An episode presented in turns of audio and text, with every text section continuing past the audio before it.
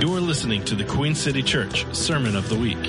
For more information on this message and other resources, visit queencity.church. We just wanted to have some time to get to know Dan and Kara better. And um, so actually, Rose Wood wrote these fast, like um, rapid fire questions for us. So shout out to Rose. um, so yeah, me and John Mark are, are going to take turns so it doesn't get, um, you know, you don't want to just hear my voice the whole time. But um, it'll be fun and interactive, and hopefully we'll walk away from here like knowing Dan and Kara so much better. So, anyways, I'm gonna um, first start out with asking you guys to introduce yourselves and your family. Awesome. I'm Kara. this is That's yeah. I'm Kara. This is Daniel. Dan. yeah. Dan is short for Daniel. Yeah. So, uh, but I haven't gone by that. Only, my mom calls me that. So just be mindful. But if you want to start calling him that, you can start today. if you're my mom, Yeah. that'd be great. So Uh, we have two little girls. We have Ellie. She's about to turn five next month. Isla, the little sister, she's three. They are having a blast back in kid church right now. They're sweeties. Yeah. So uh, also, um, someone told me this was going to be an interview, but plot twist, I've heard it's a roast. So, so that's nice. So I love a roast. Okay, so we're gonna start. This is we're gonna start with the rapid fire questions, and then we'll move into a little bit more deep questions. Okay, so Dan and Kara, beach or mountains? Mountain people love the beach, but I gotta live if I'm gonna live somewhere mountains. um, city. Third, Ooh. third option, but I'm going off script. Okay, I like it. Dogs or cats? Dogs. Dogs. Yeah. Nice. Morning person or night owl? Um, morning if I just want to enjoy a nice quiet time. Night if I want to be productive. Mor- morning Yeah. for sure. How does that work out when you're like opposite? Is that good? It sounds like you're Marriage more. counseling. that's what it's. That's what it's. We for. just have a like no serious conversations before ten rule. Like, Ooh, okay. Yeah, just let me be. I got quiet that. And still, Mhm. yeah. My husband Uh, likes to like dance around in the morning, and I'm just he- like, bro, chill. Here's, here's a fun story. Before we had kids, Dan got into this phase where every morning around six, he would play really loud, really obnoxious music at 6 a.m. punk rock music. Yeah, It where they felt- sing bad on purpose just to felt. grate on you.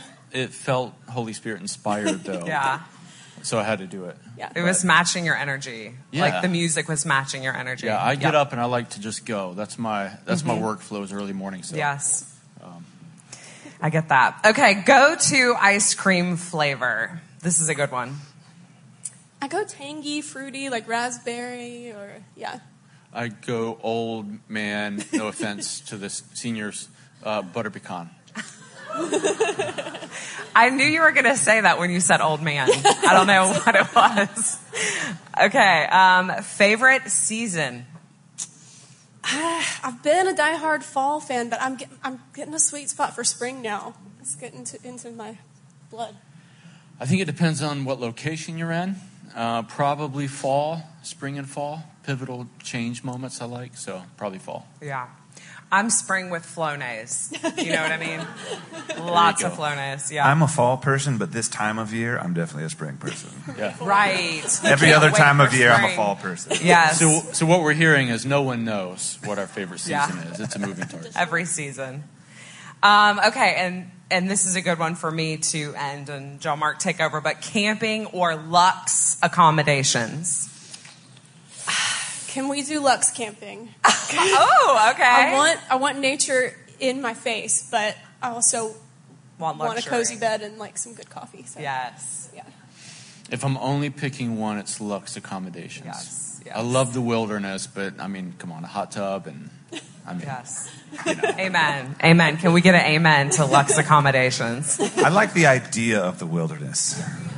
I do The too. idea of it is great, but yeah, the But I, reality is. but I love the feeling of a hot tub. yeah, yeah, yeah. So And a hot shower, pillows. Yeah. What is your coffee order? Totally depends on time of day, but we're just going to go cortado for easy, quick answer. Uh, I don't know if this is considered coffee because I don't know my coffee, but a caramel macchiato. Okay. So for me, for me, coffee's like a hot milkshake. All right. That's what I like. So That's not a bad answer. That's not a bad answer. iPhone or Android? We're an iPhone family, not because we care that much, just it's what it is. that's Not the green text messages. the green text messages. Oh, yeah. No offense. No offense.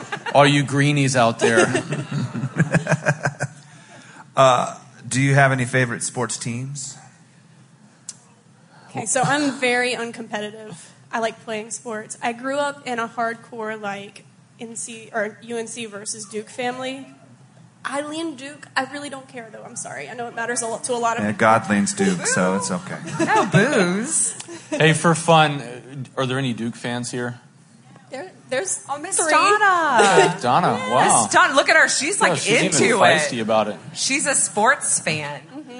Um, so this question didn't have a time um, context on it. So 90s Chicago Bulls. Oh. Yes. Yeah, Okay. Seriously. okay. Yep. Scottie Pippen. That's right. Oh my gosh. Dennis Rodman. Period. Yeah. You didn't leave anybody out there, Shelly. Michael Jordan. I liked the team dynamic, okay? Yeah. Where do you fall in sibling birth order? It's a very important question. I'm three of four sisters, all girls. And I was the baby for five years, and then I got thrusted into the world of middle child. So there's some there's some things to unpack there. I am the youngest of three, two older sisters. Okay. Yeah, so. Wow. I'll be unpacking that later on. I loved uh, sibling order. Me too. It's I fascinating. love it. I'm also a middle of three girls, so Wow, okay, yeah. we can talk We can about that talk. later.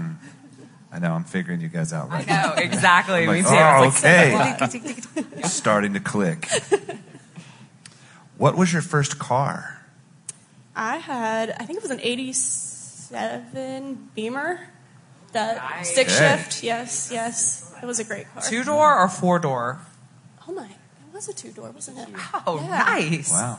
I think Bright my husband red. would approve. He's watching, so Oh, we ran that thing till I'll the have to text me off. if he approves of that car. Uh, mine was a plum colored Honda Accord, 97, which is every young man's dream at that age, right?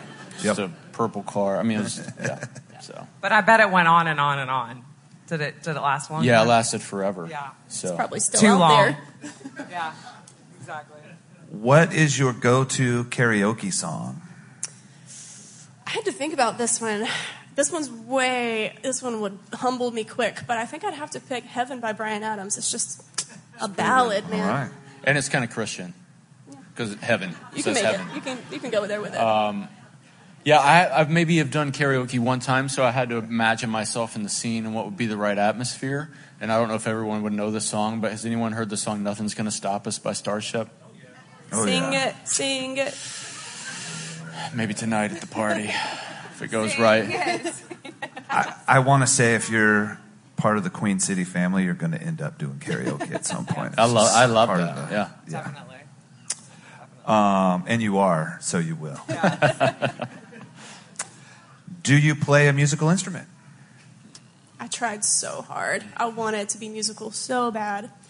I'm not. I tried. I took guitar lessons. I did. I tried all the things. No, too much math and music. I can't. Sorry. Uh, I play guitar. I used to play it a lot, not so much anymore. So more of a VH1 where are they now kind of phase I'm in. So, um, but yeah. Too many calluses. I mean, like it hurts, you know, to play guitar. I don't know. As a girl, it's like not the best. No, it hurts as a boy too. no, yeah, it hurts boys too. We're just not allowed to talk about it. Oh, okay, That's okay, right. okay. That's right. Yeah. Yeah, you just got to be tough, guys. No. Right Yeah. the pain. Are you? Do you consider yourself techie? I'm about as low tech as it gets. I'm into a lot of stuff, and I've probably got the lowest tech version of everything that you can get. I'm, I'm probably techie enough to be dangerous. So maybe to a techie person, not so much, but to the average person, probably. Yeah. So I love a techie person. Yeah, me too. You know, like when you have to put together like your television, like if you get a new TV and you got to plug all the things in, and it's just like, Yeah. Dad, where are you?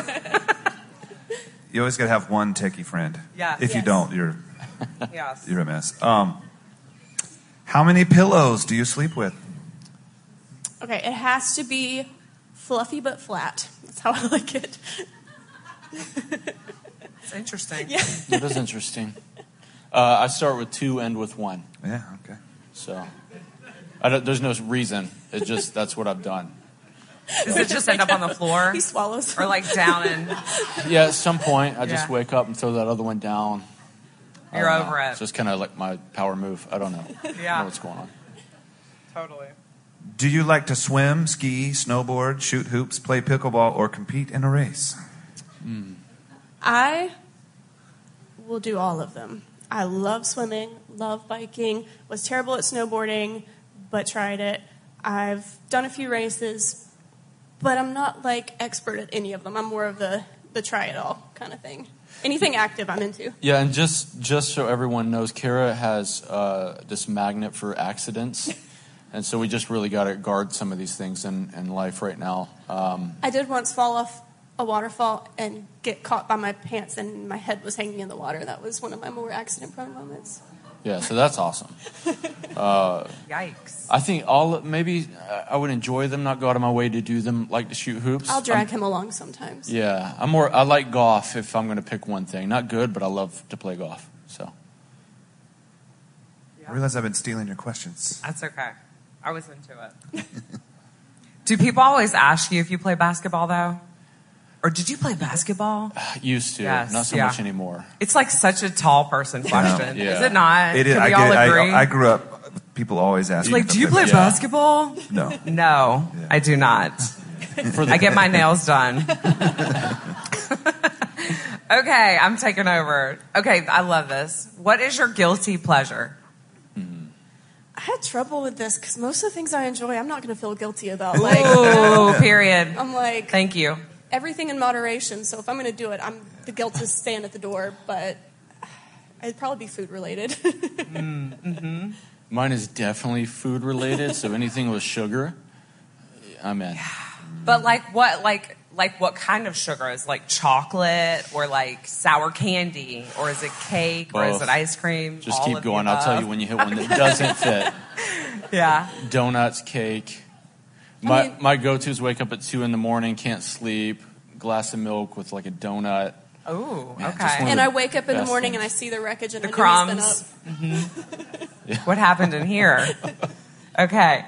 Do you know your Enneagram? And if so, what is it?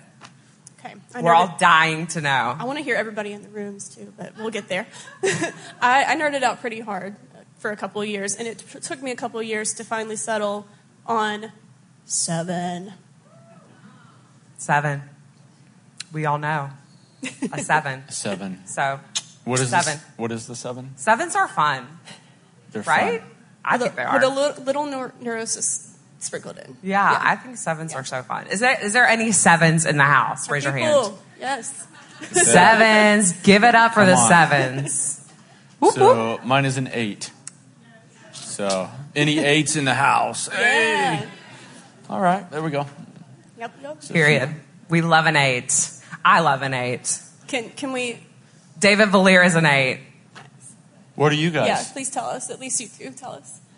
Uh, I I test as a four. Nice. I test as a four. but That's what do you that's think? You don't very want that label, language. though, How do you identify? Oh, I mean, as a four, I identify how I feel. It could be any number. No, I'm a four with a three, so I need to succeed and I need to be special. So, Oh wow. yep. Sarah, I'm sorry. I'm just kidding. I'm just kidding. I am an eight. Nice. Nice. Yes. Good through and through. I've worked through a lot of the anger part, praise the Lord, but yeah, I've smoothed out a little bit in my old age. But I love an eight. You know, I love the energy of an eight. Mother Teresa was an eight. Ooh. Thank Just you. Just because you, Thank you. yep. Yeah. So I'm like Mother Teresa. Aw, That's That's great. I think eights have like a soft, a soft heart. Mm-hmm. Really, that's our problem. That's why we're angry. Yeah. Okay. Yeah. I think I lost my place. Oh, here we go. Do you have any nicknames? Do you have nicknames for each other? I think you've given me more nicknames than anybody. Yeah. But for a while, early on, it was Scooby, and then pretty, made a pretty hard turn to Boo, and it stayed there for a while. Yeah, I don't have nicknames personally, but I give them often. And so if you ever get a nickname from me, it's, it's just because I, I love you. It's an endearing thing that I do. Uh, and it's always a moving target. They're never premeditated. They just come out. The Lord uses me, and it's just awesome. But the boo thing actually started as a joke years ago. I Started calling her boo, and I just kept doing it because it was kind of driving her crazy. And to this day, I still call her that, so it kind of stuck. She's in my phone as boo. I'm actually in more than one person's phone is Boo. Yeah. I like Boo. I love a nickname as well. So I like, you know, when you have to meet a lot of people mm-hmm. and their name doesn't look like them, yes, you give them a nickname. That's right. Yeah. yeah, It and it's endearing to them and memorable to you. That's right. Yeah. yeah. Yeah. But have you ever been called a nickname by someone that you don't know that well, and you're like, you don't know me like that? No, yeah, no. Like That's me, offensive. maybe. Like people love to call me Shell, which I mean, obviously I get that. My name is Shelly. But like if somebody who doesn't know me calls me Shell, I'm like, you don't know me like that. no, and anyways, this is about them. Okay, coming back. What would your superpower be? Okay. I would love to have something that could project your mind like a movie. So when you're trying to explain something you've had in your mind or a dream you're trying to tell, that they could watch it like a movie. That would be so nice. And then teleportation, teleportation too. Yes. I would definitely not like to have that one. me either. That scares me. Here's here's one I think about often, and um, please h- just hear me out. I would love to have the gift of flicking cars off the road, just like, but like they wouldn't get hurt. But you know, these guys are in traffic. Just move 'em. Everybody's responsible, and there's that one guy just cutting people off, driving league. reckless. Ooh. I have a justice trigger, so I'd just like to just flip them off the road. They wouldn't get hurt, but their car would never work again. Like that kind of superpower would be awesome. It would come in handy. It would. Sure. Um, what countries outside the U.S. have you been to? Yeah, my list is shorter, so just add my list onto his list. So, uh, Jamaica, uh, stopped in Dublin, then did Scotland and England and France, and I almost went to Canada, but we stayed on the U.S. side, so that doesn't count. I think that's it. So then yours is the same plus. I got to repeat them or I'll get Okay. lost. so Canada, Mexico, Jamaica, Scotland, Ireland, England, France, South Africa. Probably California would be probably the last one. Any Californians in here? It's kind of a new country, right? We love California. We're jealous We of how beautiful it is there. Um, do you have any phobias? Clowns, definitely. Um, things dressed up like mascots or things where, like, they're just human enough but look a little bit off. Anything in a costume just really gets my heart racing That's and I can't interesting. make it make Mascots. sense. Mascots. Um, I don't like heights, but it's contextual. I'm fine in a plane or in a skyscraper, but outside on top of the skyscraper, I'll probably pass out and fall off. So Yeah, makes sense. Okay, and and this is the last of the rapid fire. What is your dream vacation? Dream with me. It's summertime. We're in the south of France. You wake up, go in the swim in the ocean, then you go back to your villa that is an orchard with all the fresh fruit. You eat that. You ride a bike into town. Dan and the girls are at a cafe waiting for you. wow, it's the first time I'm hearing this, by the way. I could go on for the rest, like I could tell you the rest of the day, but we'll stop there. So the south of France, yes, riding your bike. Yeah. Yeah, I Vibing. think, I think for me, anything Europe, Scotland, UK, just ping pong around. Uh, but here's the thing it's also how you approach vacation. So we like to just get lost and wander. We don't have a lot of like rules and Plans. to do. We'll just literally pick a city and walk through it for days. So, Yes. I've heard that there's people who don't like plans and on, on a vacation, and that there's ones that do like plans and they marry each other. No? We dodged Okay. that. We dodged that bullet. Yeah. Yeah. But then nobody's making plans. I just want to have plenty of time to chill, right? I just want Yeah. to chill. Yeah. My sister wants to get like 75,000 steps in every day. Okay, personal questions. All right, let's go. How long have you been in ministry? So I would count it probably as 2009. So I don't remember how many years ago was that. I don't know. Fif- Somebody do some math. I told you I don't do math. Okay, 16 years. Thank you. About 16 years. Yeah. And then 15. a little longer for you. Yeah, 15, probably full time 15, and some part time before that. So maybe like, I don't know, 17, 18 years. Wait, how long have y'all been married? It'll be 11 in April. Yeah, 11 years. We started late. She wasn't sure. So have you guys been in ministry for that whole 15 years together? Yeah, we actually planted uh, Unified before we were married. So uh, they said it couldn't be done, but here we are. we did it. I was going to make a dad joke, but I, I won't. Never miss an opportunity for a dad joke. How Now- did you? Now everyone wants to know what it is, though. Well, you planted unified before you were unified. That's right. Aww. Terrible but, um, joke. Absolutely horrible. I'm ashamed of myself. Robin, Robin's shaking his head no. Just- No. Oh, well, he can't. He um, cannot talk. he Are you kidding me? I received no judgment from him on that. uh, how did you meet the Lord? I was born into a family who were believers. I'm so grateful for what they poured into me at a young age. Um, so I met the Lord in that way. I remember being in the back of my parents' Astro van when I met Jesus, and um, from there, it turned into something much more personal to me, which I'm grateful for. Around, I would say, uh, in my teenage years, I was like feeling this this pull and this hunger, and I didn't know how to put words to it. And then I would say around 18, I had some really pivotal moments of feeling like I met the Father face to face in a lot of ways, and that's I wouldn't I wouldn't say it was like my second meeting of Him, but it was like where it became extremely real and personal for me. So. Yeah, I think meeting the Lord's like you meet the Lord, but then you start to meet the layers of the Lord, and we're always doing that. I don't think that ever ends. Um, but I've probably said this before, but pretend you've never heard it. I grew up Southern Baptist, like country church. Um, just picture that, and that's what it was. Um, super grateful for those roots because both my parents came from like a, a you know not super Christian homes, abusive homes, separated homes.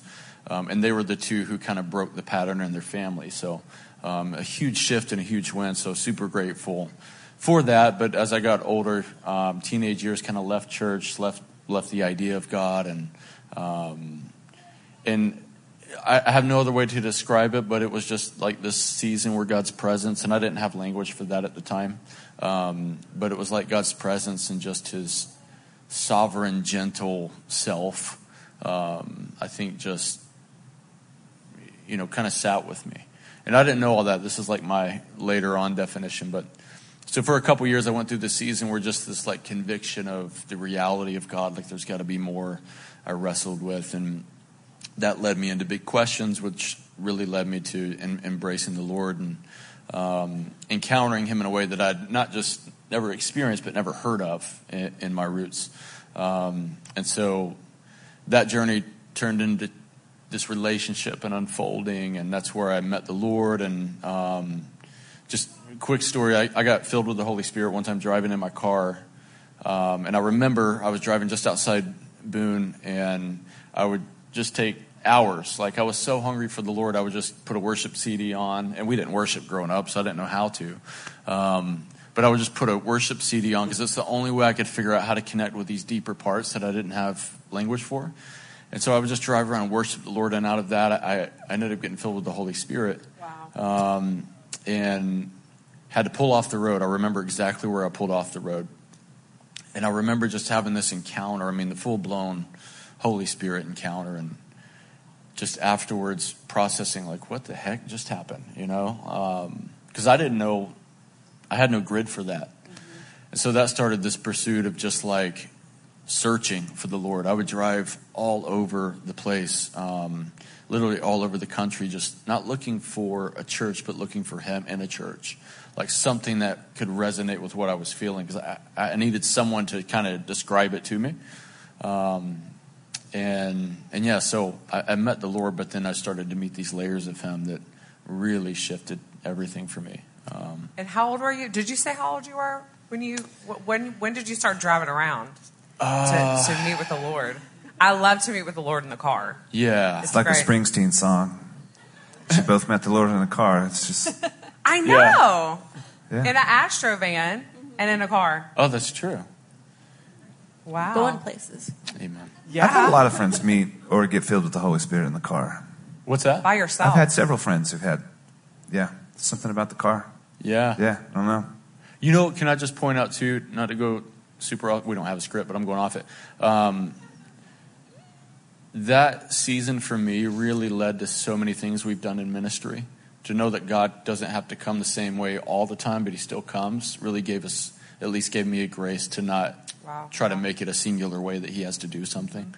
Um, so it was really significant that it happened in a car, I think. Um, but I think I was like tw- maybe 20. So I'm 41 now, so I think it was like I think I was like 20 when that happened. That's so cool. Can I say that I think sometimes God specifically does not come the way he did before, Yeah, like on purpose? that's right.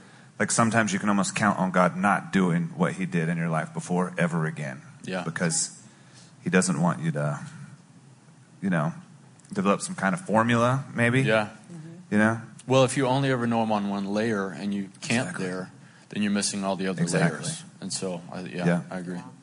Yeah. It's kind of like the C.S. Lewis thing about you never get back to Narnia the same way. God's like, nope, I'm literally not going to do it this way because I did it that way last time. Yeah.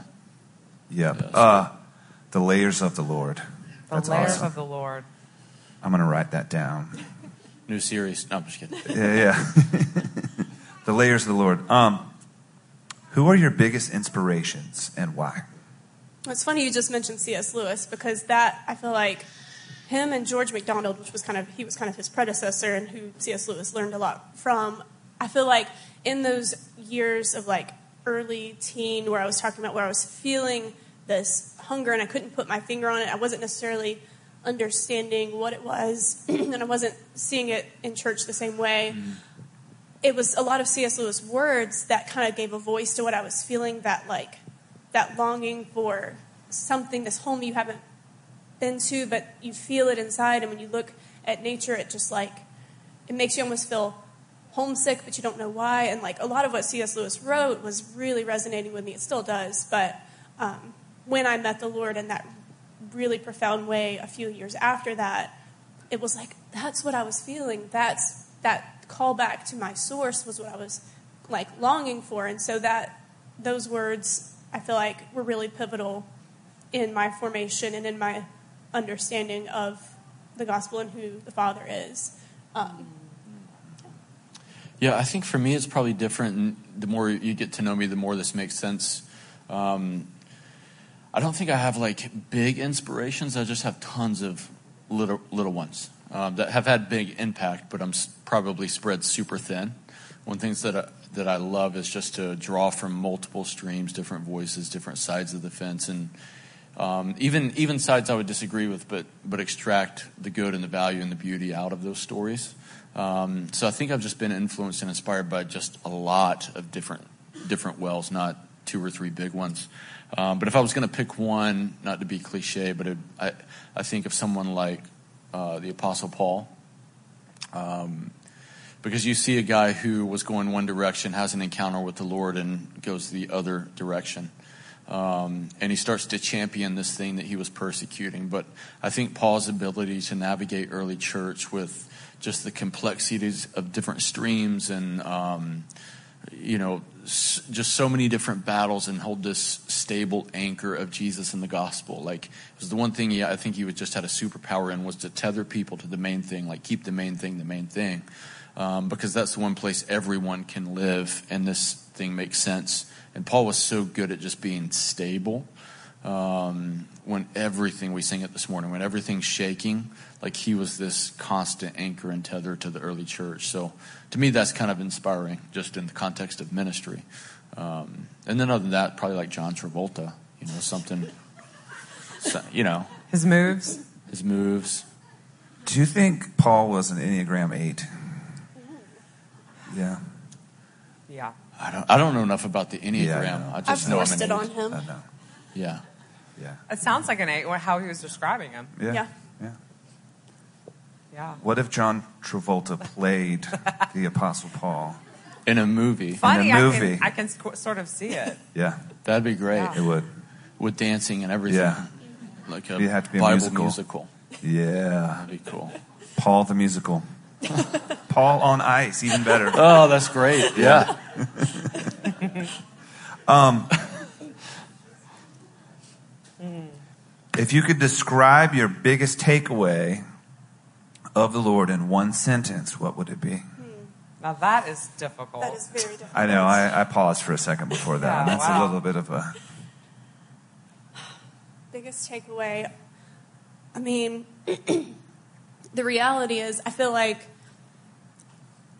my whole life it's like i wanted to find something to give my obsession to something i could put my stamp on and be like this is what i'm about and i, I feel like for me it's like okay that's what jesus is i, I can read about him and what i've encountered about him it's like I'm with that guy. Like I'm I'm okay with everything he's about. I'll, I can put my stamp on that. And then it's just like through my journey with the Lord, seeing just the the foundation that he is and the deep friendship that he's brought to me, and the just the fact that it's the love you can have for someone who's never loved you the wrong way. Like his love is so pure, and it's like I can give that love back. I feel like I'm going to need Kara to preach a series. Yeah. I would just seriously. cry On C.S. it, Lewis and Friendship with God, I will sign up for that Yeah. conference. There would be a lot of tears, guys. I'm a, I'm a cry talker, so just that's one thing you can know about me right off the bat. Well, we're a crying Crocker. church. Yeah, that's a big question and a tough one. Um, but I think when I think about like one takeaway, I think it's just he sums up everything in the sense he's the definition. So when I think of life, reality, who we are, like he's the source, he's the creator, and life, life to the, the beating heart only makes sense with him in the in the middle. Um, so for me, I think it's just like he he's our reality, he's our definition, and life doesn't make sense without him. Um, so I kind of come back to that one word of like everything. He's he's everything. Sounds cliche, but it's just true. I'd sign up for that conference too. No, Me too. it's on ice, by the way. Wow. everything on ice. Everything on ice. Reality on ice. Um, what is your favorite family tradition? Hmm. Ooh, we have some fun ones in our house. I feel like it's hard to pick a favorite, but Dan started this one when Ellie was itty bitty, itty bitty, where he would pull out his guitar and he would sing Blackbird by the Beatles um, to her at night, and it was really sweet. And then we also started uh, Silly Dance at night. A lot of our traditions are nighttime, bedtime routines. Oh, yeah. Um, usually, girls just want to have fun, Cyndi Lauper, and we just dance. Sometimes there's strobe lights, sometimes not. But my favorite tradition with me and the girls is I love just taking them on little adventures. We like to get out on wheels and go explore. Yeah, they they do a thing called Froggy Friday, so it's Sweet Frog, but it's been Froggy Friday their whole their whole life. Yeah. So Fridays are fun for them. Uh, for me, I think it's two. One would be um, story time nightly, um, only because it's one of the few times I can get them both like. I'll lay like this and read a book, and they'll both put their little squishy faces on my shoulders, and that's just the best place to be. So that's one of my favorite traditions. Um, and then, just because they're at this age, Christmas morning, it's just the most fun. Just to watch them uh, is such a blast. So. I love that. I love Christmas traditions too. How did you and Kara meet? Or Kara, how did you? how did y'all yes, meet? Dan's got like the, the pocket version. Go Can I ahead. start? and then you can do your thing. um, so I'm sitting in my apartment one night in Boone, and we're just hanging out, you know, just just me and the dudes. And Kara walks in. And that's it. That's how we met. It's awesome. Didn't have to try, didn't have to pray about it, didn't stress out about it. So when people are looking for that someone, my advice is just sit sit at home and wait. See what God does. Let him let him Yeah, so now you can tell your version, but that's my version and that's 100% true. And was it love at first sight Yeah, it actually kind of was. Yeah, I think so. for both of you? I mean, I think I'd have to go back and ask myself at that time, but yeah, it was pretty close. you wrote it down. You Yeah. got you got receipts. Oh. So What's my- your take? my my take was so I went uh, to App State for school. Um, whoop, yeah. You App State? It. That's whoop whoop. I've got a few. nice. Um, so I, I had been through a, a part of my life where the short version is I had an idea in my mind of what I wanted my life to be, and I wanted God to bless it. And I had this really cool encounter with the Lord where I just laid it, like for the first time for real, laid my life before the Lord. And then I was like, I want to go to the mountains, and that was just like something He'd put in my heart. Uh, and I was like, really hungry for the Lord. I was going to every campus ministry I could. Um, met some friends through that. Was hanging out with one of them one night, and she's like, "Hey, so and so invited us to hang out. Do you want to go over there, or do you want to do this or this or this?" I was like, "Let's go to that person's house," and it was his house. Um, and that night, he made me laugh more than anybody has ever made me laugh before. It's very important. And then uh, we continued to hang out. I told my roommate, "He's perfect," and that's what I say. We both knew pretty early on. I'm sorry, would you I didn't catch that part. Do you need it? What'd Do you need say? it recorded? Perfect. yeah, those were my words. Wow. It's a lot to live I up love to. it. Um, but yeah, we uh, we were just obnoxiously flirty, and but then we started having these conversations about the Lord, and I was like, oh, there's more here. Like, we, he would he would start speaking about the Lord, and it was hitting me so deep in my spirit. I was like, yeah, yeah, that's what I believe too. And then I was like, I've never had those conscious thoughts before, but that's exactly what I've been feeling inside.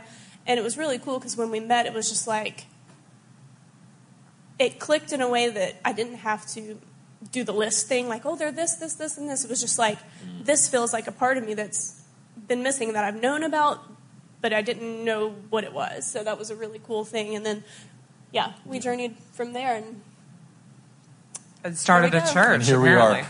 Yeah, here we are. So just sit on your couch and wait. That's all you got to do. Yeah. That didn't work for me, but Well, someone invited them over, so someone was doing Yeah, some work. someone somebody was was, making a move. Yeah, Yeah. I don't remember who it was, but yeah. This, They did this, this is a great follow up to that. How have you approached ministry together? So I would say a big thing that's always been in our heart is just the overflow of realizing the Father's love and realizing how near He is and how thin that veil is. I think we've we've just felt that overwhelming feeling of like this this is a game changer. Like this changes the way life functions. This is the this is the heart of, of who we are. And so just being in relationship with people and like hopefully that some of that value that the Lord has for people spilling over is, is what I mean we have to offer what he has offered to us and that's kind of where that comes from. Um, but yeah, just really valuing people and building on that and letting them feel the Father's smile on them. yeah, we we kind of live by this thought that Jesus built. He didn't build the church in the boardroom, but at the dinner table, and so we just always try to model that. Not that we're the best at it, but um, it's just one of the things we're intentional about. Um, but probably also just just a level of faith, trust, but also this mystery with the Lord. Um, we've had a lot of Abraham moments where God just says, "Hey, you know it's time to move and go. Just basically get up and go, and I'll show you as we go." Um, yeah, so I think we approach it that way with intentionality, but never at the cost of mystery. You know, if that makes sense. So. Did you guys know that you wanted to be in ministry? Like, did you figure that out together, separately? Like, I mean, how did that happen? Because Because I think sometimes there's spouses, there's like a person in the relationship that is like wants to be in ministry, and maybe the spouse is like, yeah, I want to like be in marketing. You know what I mean? Or what? I, and, and not that you can't do both, and marketing isn't you know ministry or whatever. But like, I mean, you started a church together, Right. so was that like you're you guys were like we're starting a church together, or did you want to start a church, or did Well, you we, want to? yeah, we started it before we were quote together. We had we were dating, obviously, but yeah. So so yes and no. I think um, I don't think there was ever like we sat down. Oh, we're going to plant a church. There was Yeah. none of that. This was like It just happened. this is my life. It's for Jesus. It's for kingdom. Don't always know what that looks like. Um, and we were in the middle of that journey, so it's just kind of like things were merging as we were moving toward Him. Yeah. uh, everything just merged into that moment. yeah, so just very like organically, naturally, much. just came together. yeah, That's awesome. Um, yeah, go ahead. I just I love what you said a second ago about Jesus built the church from the dinner table, dinner table, not the Yeah. board the table. boardroom. Yeah, I love that. Just want to say I love that. yeah. Yeah. So he's gonna be. They're gonna be having people over. Yeah. Yeah, Jesus everyone went to at the most same other time. people's house. He was like, "Let me come to your oh, house." Oh, yeah, there yeah. you go. Oh, yeah, yeah. You're welcome. over. I'm coming to your house today. Yeah. Oh, Get ready. It's today. it's right now.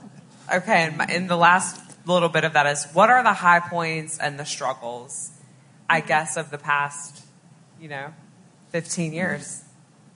I would say, hands down, the high points is when you get to see somebody have that like light bulb come on, and like they, their paradigm just shifts. Because like once you, once you know something, you can't unknow it, and it's just so cool to watch that moment, and then you get to see the life change that comes from that. And we like, for me, I love the stories where we've gotten got to see somebody in a, in a position where you're like it's easy to say, okay, there's there might not be any coming back from that. Like that's that's pretty rough. But to watch them actually find restoration is oh, that's mm, that's good stuff. Yeah, that's really exciting stuff. Um, opposite side of the coin is probably the the hardest is when you see somebody and you see what could be there, you see the freedom they could have, and you can't make people take that journey. Like you you have to people go where they don't go. And you, you, you lay your life down in a way that you hope that you give them every opportunity to do so. But at the end of the day, sometimes you see that potential for freedom and, and people walk away from that. And that's, that's the hardest part, I'd say. Yeah, uh, same for me. I think it's um, the high is changed people, like the paradigm shift, but also changed people who change places. I think there's a missional component as as we become, something else becomes as well. Um, just, I think there's ministry in the way that we inhabit, and so as we become like Him, I think it shifts the world around us, and that's part of why we're here.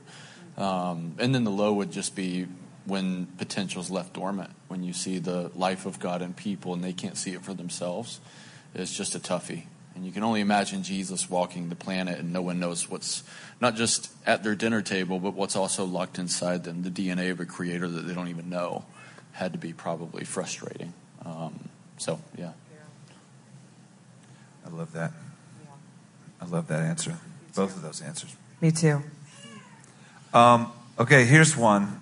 Um, this is for either of you or both or, or whoever wants to answer. Um, why does church matter in 2024? I think part of, kind of like I was just saying, I think there's this groan of creation for the church to become who she actually is. You know, the Bible says that all creation grow, groans waiting on the manifestation of sons, um, which are just, it's a neutral term that just means we're the inheritors of the kingdom. We're the maturing of his likeness in the earth, uh, to sum it up. So I think it matters because there's actually a mandate on us to be what we're, we are and supposed to be. Tricky language, um, but both are true. Um, and also, when I think of like Ephesians 4, you see the structure of uh, what we call fivefold gifts in the church. And there's these three layers. One is that there's unity in the faith, there's the equipping of the saints for something, so there is a why. Um, but there's also this um, uh, call to come into the knowledge of Him. And all of these summed up talk about the maturing of us. So maturity is actually on the other side of walking this thing out that's called church. No matter what it looks like, those components are the same. Um, and so I think it's super important that we do deep community. Uh, again, if he did it at the dinner table, that's our model. Jesus is our lens. And so when we look through Jesus, these are the things that were important to him. And we can trust that on the other side of these models and these things as the best version of ourselves and the maturing of ourselves as uh, his image in the earth. So I think it's super important. Also, it's fun if you're going to a fun church. So, church on ice. that sounds that sounds cool. Um, what is your dream for QCC over the next decade? Mm. First off, these are big questions. They are big. And these are the ones I kind of wrote some thoughts down just so I can hit a target and not um, be too broad. But um, I think one would be that we don't just encounter the presence of God, but we carry it. Um, I think that's super important.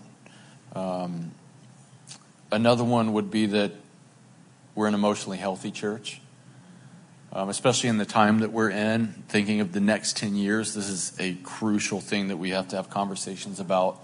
Um, and not just talk about, but model well, which means we have to pay a price to get there, whatever that looks like. But I really want to be a church where our kids um, grow to love the Lord, not leave the Lord.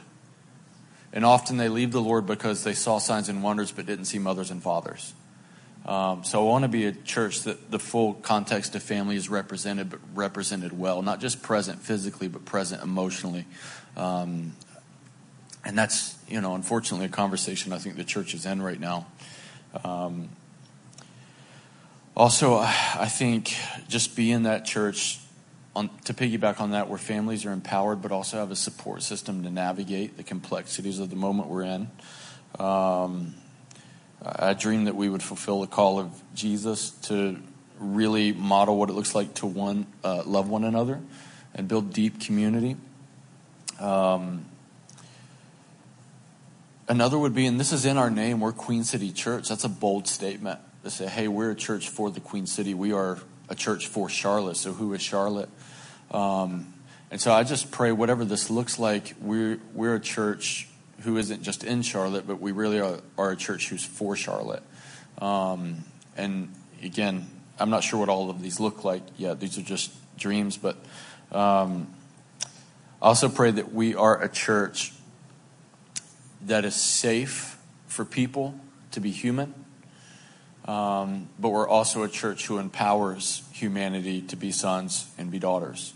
That that frail, flawed humans can come and still walk in the anointing and the power of the Holy Spirit and life in God, and they don't have to get everything just right because He's the right thing that we get.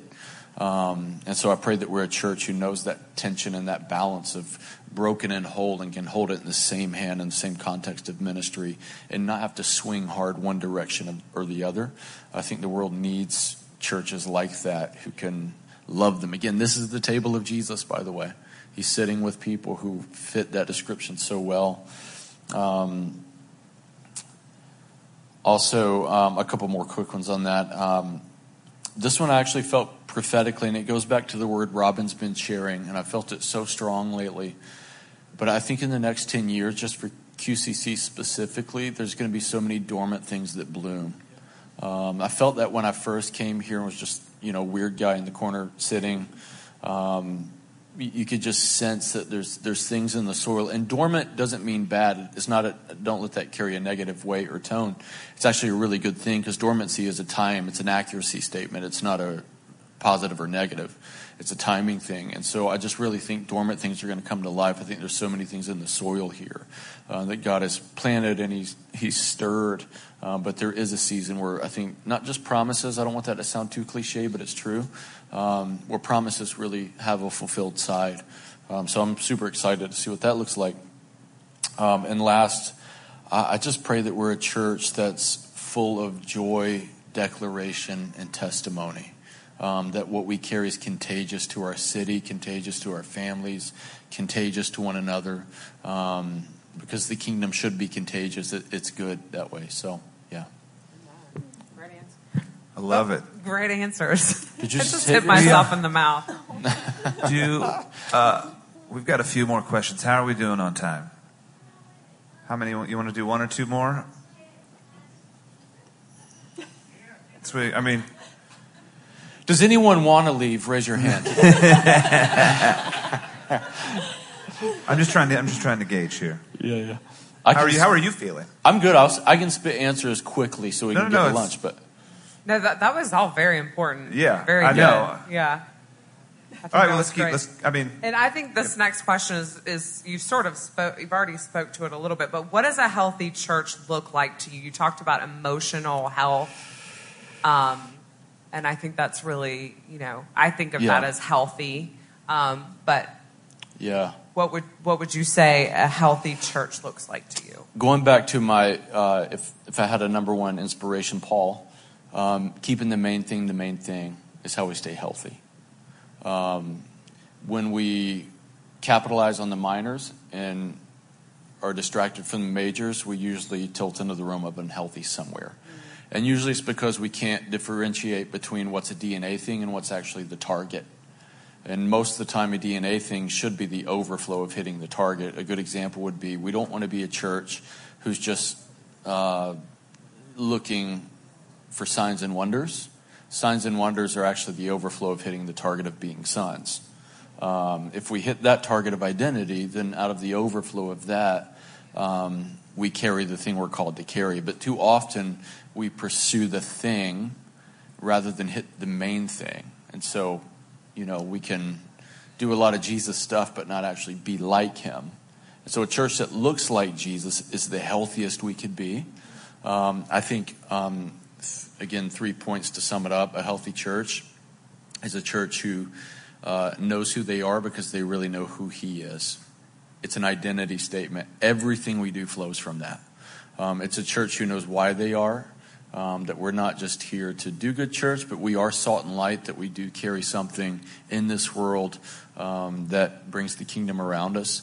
Um, and it's also a church that carries a culture of family, a place where streams merge, that's not built on preference, but it's built on Jesus being centric. It's built on Him being the common main thing that we can all be tethered to. And so I think if we hit those three things and everything else is the overflow, um, then I think we can be a healthy church. So, and vitamins. At, we put vitamins at the door. That'd be cool. I, I, lo- I love the conversation of culture, you know, and I think Queen City Church has a culture already. You know, Robin and Donna and has built that with, with the with the board and the team and the people that have been coming Yeah. here. But what are your non-negotiables as a leader when it comes to cultural values? Non-negotiables. Yeah, these are non-negotiables, and the beauty is these these are the things. Like when we first came here, the big question was DNA. What's in the soil? Would we be disruptive, or are we the same? And so, to me, these are what I already saw in the culture, and these would be the ones that I would write down. And this is an abbreviated list. There could be ten more of these, but I mean, it's 12, 15. Um, number one is the presence. Um, not the not just the moment, but the awareness of His presence. He's with us, but He's also in us. He never leaves us, and so we're not just chasing a moment; we're embracing a reality. So the presence of God has to be number one. And I'm reminded of Moses, who says, "Hey, if you don't go, I don't want to." So I don't want to do anything without the presence of uh, of the Lord being um, forefront. Uh, another one would be authenticity. Um, I think He made us, and that needs to be seen uh, in its rawest form, not hidden. Um, I think we should all have a unique voice, not the same voice. Even though we're preaching the same gospel, it can come through different voices. Um, I think honor is a huge uh, component that we need to value because uh, humanity's made in His image, and everyone deserves to be honored and to be treated with dignity. I think it's a non-negotiable. Um, I say this a lot. I'll say it again. Family. I think being um, a culture where streams merge and there's space for every stream is super important. Again, that was the table of Jesus. It was merging streams, um, but somehow he made one thing out of many ingredients. Um, another one that I love is in the soil here is creativity. Um, God's a creator. It's the first thing that we see about him. And if he's our creator, that means in our DNA, we're creators too. And the truth is, we're always creating something, so we might as well do it on purpose. We might as well create what we want to create. Um, another one would be worship. Like I said, I used to drive in my car for hours. This was like my deepest connection with the Lord when I uh, really found Him. But um, it does something. Um, first off, it's the most sacrificial thing we can do is learn what real worship. And I don't mean just music. Worship is uh, not limited to music, um, but it's super important because it is the most sacrificial layer of what it means to to look at Him and for everything else to be silent. Um, and it is a sacrifice to distract yourself from the world enough that you're just focused on Him. The one thing I would say that I value too is I never want to use worship as the tool to get the benefits. Because one thing worship does is it changes us, it changes atmospheres, it shifts my perspective, but I don't want to approach it that way. I want to behold Him, knowing that on the other side of beholding Him, um, I'm changed, right? If that makes yeah. sense. Um, and I think uh, probably just a last one for time's sake. I deeply value organism over organization. I think the church should be alive and breathing and have a pulse, not just be a well ran organization. Organizations, they're enough that it serves us, but we never want to tilt into the realm where, we serve it. Um, but the church should be something that's alive and its culture should be healing. It should be breathing. It should be life to people. It should have a pulse. Um, and so, non negotiables. Those are my non negotiables. Take them or leave them. Beautiful. Solid. Solid. Uh, so, this last question is a two part question. And uh, I feel like you've pretty much answered the first part of the question, but I'm going to yeah. ask it again because you may have. Um, some other things you want to say about it, and I think it's relevant to the second half of the question. But what do you hope for the people of Queen City Church? You know, the people in this room and the people that may not be in this room but consider themselves a part of the greater Queen City family. You know, um, what is your hope for them, and what is your hope from them? Yeah. What do you? What would you hope to see for them, and what would you hope to see them contribute to the Queen City community? Yeah. Community, family, church, whatever word we want to use. Yeah, it's a great question. Um, yeah, I think in everything we've answered, the the tr- the the answers in there woven. Um, but number one, I hope that we are a healthy people, um, because that's the fullest expression of life in Jesus. I, I, my, my hope for this church um, is that we really do carry a joy um, that represents Him, but also gives us life, because I think um, that's what we're wired for. Um, but I pray that we are just a healthy church. I hope that we are an expression of Jesus in the earth and not just another name brand on a building somewhere. Um, I don't want people to come to a name brand. I don't want people to serve the name brand. I want us to carry and serve the kingdom of God, and that transcends all brands and marketing and all that fun stuff that we can tend to do in church world. Um, but yeah, I just hope that we are people who express what He's really like. Uh, again, this is what Jesus was doing that shocked the world but drew the world. Was He shows up and He's actually what the Father was always like, and no one knew that. So to be a church who draws the world, relieves the world's symptoms, and brings hope to the world really means we can just stay in that same lane, keep the main thing the main thing, and set our target as being a church that is like the Father, like Jesus, uh, through the empowerment of the Holy Spirit. So. Beautiful. Shelly, do you have anything else? I've enjoyed seeing everyone nodding their heads, you know, getting I, new information. Yeah. I have loved this interview. Yeah, I, I love fun. this kind of stuff, though. It's like I, a long form podcast. Have you ever have you ever realized that you can know people for a while? Yeah, and and just because you know them, certain questions never come up and you can learn things. I, I feel like I've learned so much today about you two. Yeah. That's awesome. And, and even the things that they didn't say, mm-hmm. you learned like their essence of who they are. Yeah. And I think that's so cool. Yeah. Yeah. Thanks for sharing with us. Thanks for your answers. Yeah. I hope y'all enjoyed you. this. I certainly did. Thanks for staying so long. It's like It's 1221. I'm going to close this. It's kind of a little strange to close, but um, add Dan and, and Kara to your prayer list, to your daily morning and night. Pray for them and their family and Queen City Church. And um, I know they're praying for y'all. And get to know them. Have them over. Invite them over. Have them have them to your table. Invite them over, and um, and just I'm just going to say this because it's part of the spiel. If you need prayer, there will be prayer teams on the the side of the the um, platform.